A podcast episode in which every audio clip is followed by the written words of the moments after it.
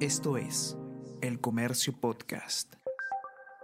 Hola a todos, ¿qué tal? ¿Cómo están? Espero que estén comenzando su día de manera excelente. Yo soy Ariana Lira y hoy tenemos que hablar de compañías de telefonía que tienen líneas telefónicas vinculadas a delitos. Estos servicios móviles provienen en su mayoría de la venta ambulatoria de chips. ¿Qué es lo que está pasando? ¿Qué es lo que está descubierto? Y sobre todo, ¿qué empresas de telefonía son las que registran más casos? Información muy interesante de la que vamos a conversar a continuación y sobre mucho más también.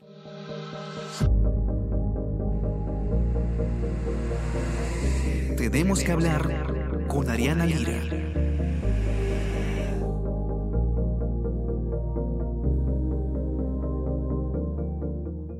Estamos familiarizados, ya sea directa o indirectamente, porque lo hemos visto en las noticias, con los delitos que se cometen utilizando eh, líneas telefónicas de, bueno, operadoras que eh, son adquiridos eh, en su mayoría en la vía pública.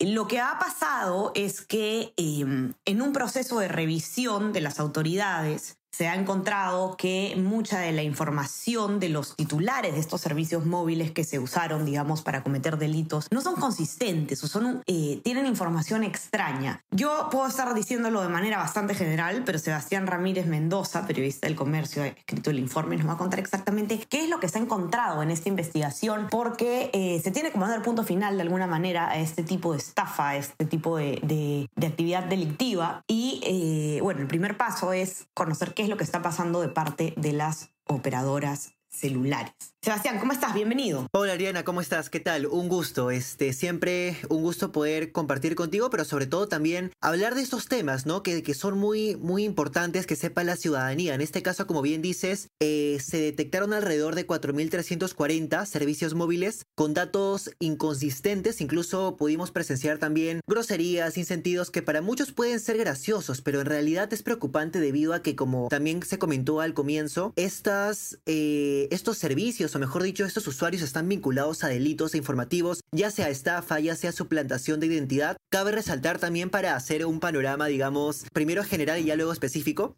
eh, en este caso, tal vez para muchos ciudadanos, comprar chips en la vía pública es una práctica habitual, sin embargo, hay restricciones al respecto, es decir, ya eh, incluso una comisión eh, pidió el cese definitivo de este tipo de prácticas, debido a que, claro, muchas personas pueden desear comunicarse por vía telefónica, pero recurren a este tipo de actividades que son irregulares en realidad, e incluso algunos de, estos ciudadanos tendrían fines ilícitos y se aprovechan de este tipo de actividades para poder eh, tener datos inconsistentes o generar datos inconsistentes y no ser ubicados finalmente, porque al no tener un nombre y un apellido, las entidades públicas no pueden hacer mucho al respecto para poder, para poder ayudar al responsable de delitos, ¿no? Correcto. Entonces, ¿cómo podríamos explicar, digamos, en sencillo si tuviéramos que eh, contarle a quienes nos están escuchando cómo es que, digamos, un delincuente desde que compra el chip o cómo es que se hace de, este, de esta línea con un fin delictivo.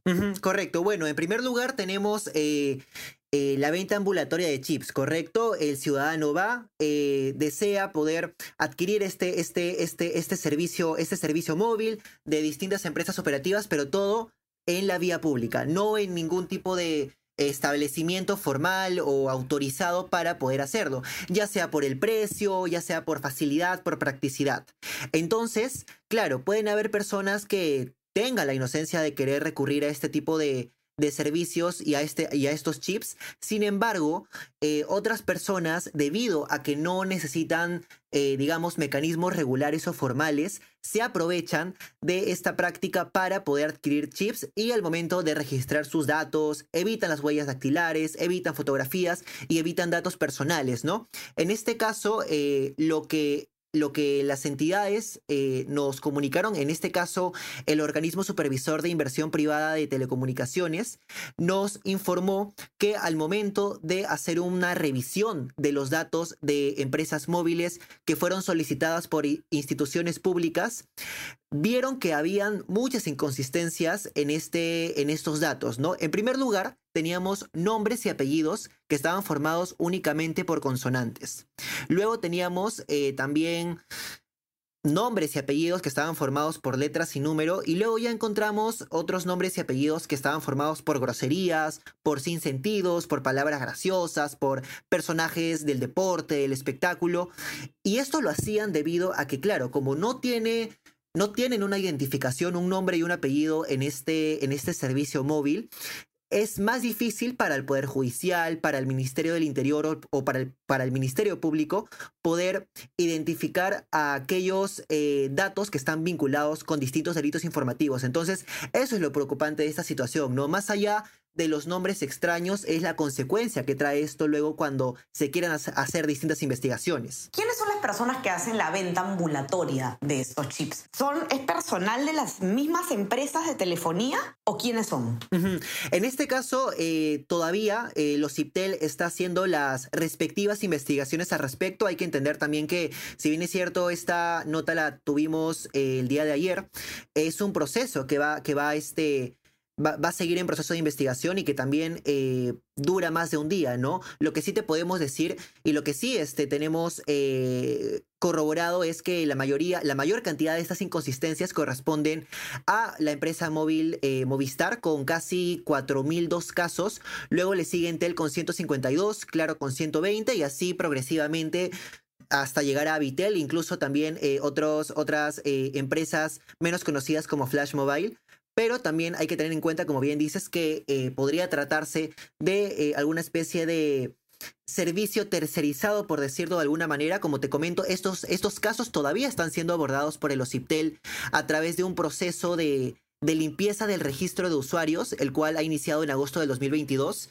Pero de todas maneras, eh, lo, lo, lo, creo yo, el, el, el, factor primordial de este caso, o mejor dicho, eh, lo llamativo y lo preocupante es el hecho de que como no se tiene un nombre y un apellido de a quién se le ha brindado este, este servicio, es difícil para las entidades públicas poder realizar investigaciones o seguir con estas investigaciones y de esa manera poder tener los datos concretos. Sin duda, sin duda. Y eh, esto, como comentabas tú al comienzo, ¿no? Nos lleva a poner en debate una vez más eh, la continuidad de, este, de estos servicios de venta ambulatoria de chips. Esto se está hablando, de esto se está hablando nuevamente. Sebastián. De hecho, de hecho, este, tanto el Ministerio Público como el Ministerio del Interior se pronunciaron al respecto y saludaron que la Comisión de Defensa del Consumidor del Congreso haya decidido, eh, como ellos dijeron, ¿no? sumarse a la lucha contra la inseguridad ciudadana y la, criminalidad, mediante un proyecto de ley que quiere, que pretende ordenar el cese de la venta ambulatoria de chips móviles, porque si bien es cierto, ya hay restricciones al respecto, todavía, eh, todavía, como bien dices, vemos en el mapa que se siguen, que se siguen dando estas actividades lo hemos visto a través de fotografías que nos compartieron al diario, a través de videos. Entonces lo que se busca es que se sancionen a, los responsables de esta, de esta comercialización y bueno, de esta manera se pueda eliminar la venta de, chips en, la, en, la, en, la, vía pública. Entonces, como bien dices, eh, este tema ha vuelto eh, a la opinión pública, ha vuelto a la agenda y también es una, una una especie de mirada crítica que se puede hacer, en este caso a qué tan suficiente puede ser para, para una investigación el hecho de solamente tener los datos del número telefónico. A veces se necesita mucho más allá de eso para poder identificar a la persona porque algunos eh, realizan este tipo de prácticas en donde no dan su nombre y apellido porque como ya saben que más o menos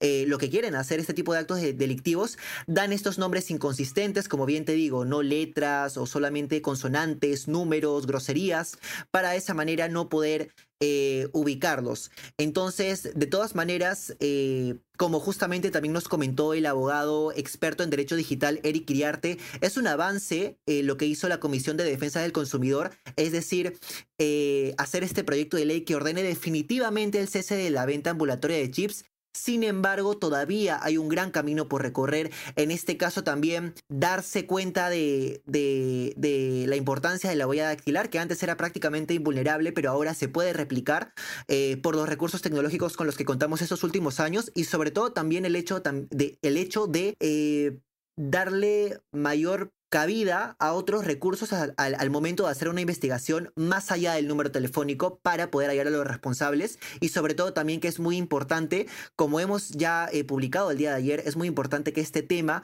haya vuelto en el mapa para que más personas y más entidades puedan hacer algo al respecto. Así es, los quiero invitar a que puedan leer el informe de Sebastián a detalle. Van a poder encontrar además algunos de los ejemplos de los nombres con los que se han registrado estas líneas. Es alucinante, ¿verdad? Les voy a dar algunos ahorita solamente para que se puedan reír un poco porque hay, hay que reír para no llorar.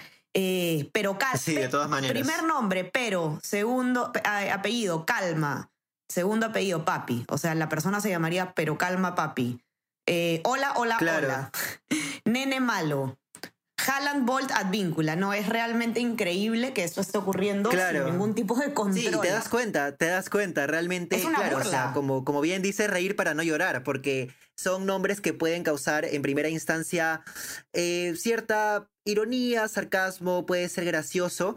Eh, como bien dices, este, Ariana, reír para no llorar, pero definitivamente eh, es importante que hayamos vuelto a hablar de este tema porque estos nombres impiden finalmente que se hayan a los responsables de distintos delitos informativos. Así que te agradezco mucho, te agradezco mucho por, por la invitación. No, imagínate, Sebastián, muchísimas gracias a ti por habernos informado al respecto. Ya saben, eh, la nota completa la pueden encontrar en nuestra web, elcomercio.pe, y suscríbanse también a nuestra plataformas. Estamos en Spotify y en Apple Podcast para que puedan escuchar todos nuestros podcasts. Y no se olviden también de suscribirse a nuestro WhatsApp, El Comercio Te Informa, para recibir lo mejor de nuestro contenido a lo largo del día. Te mando un abrazo, Sebastián. Que tengas un excelente día. Igualmente, Ariana, un gusto. Y también invito a todas las personas que puedan conectarse con los canales del comercio para seguir recibiendo denuncias y poder informar sobre estos temas. Gracias. Chao, chao. Correcto. Mantengámonos entonces todos conectados. Y estamos conversando nuevamente el día viernes. Chao, chao. Tenemos que hablar con Ariana Lira.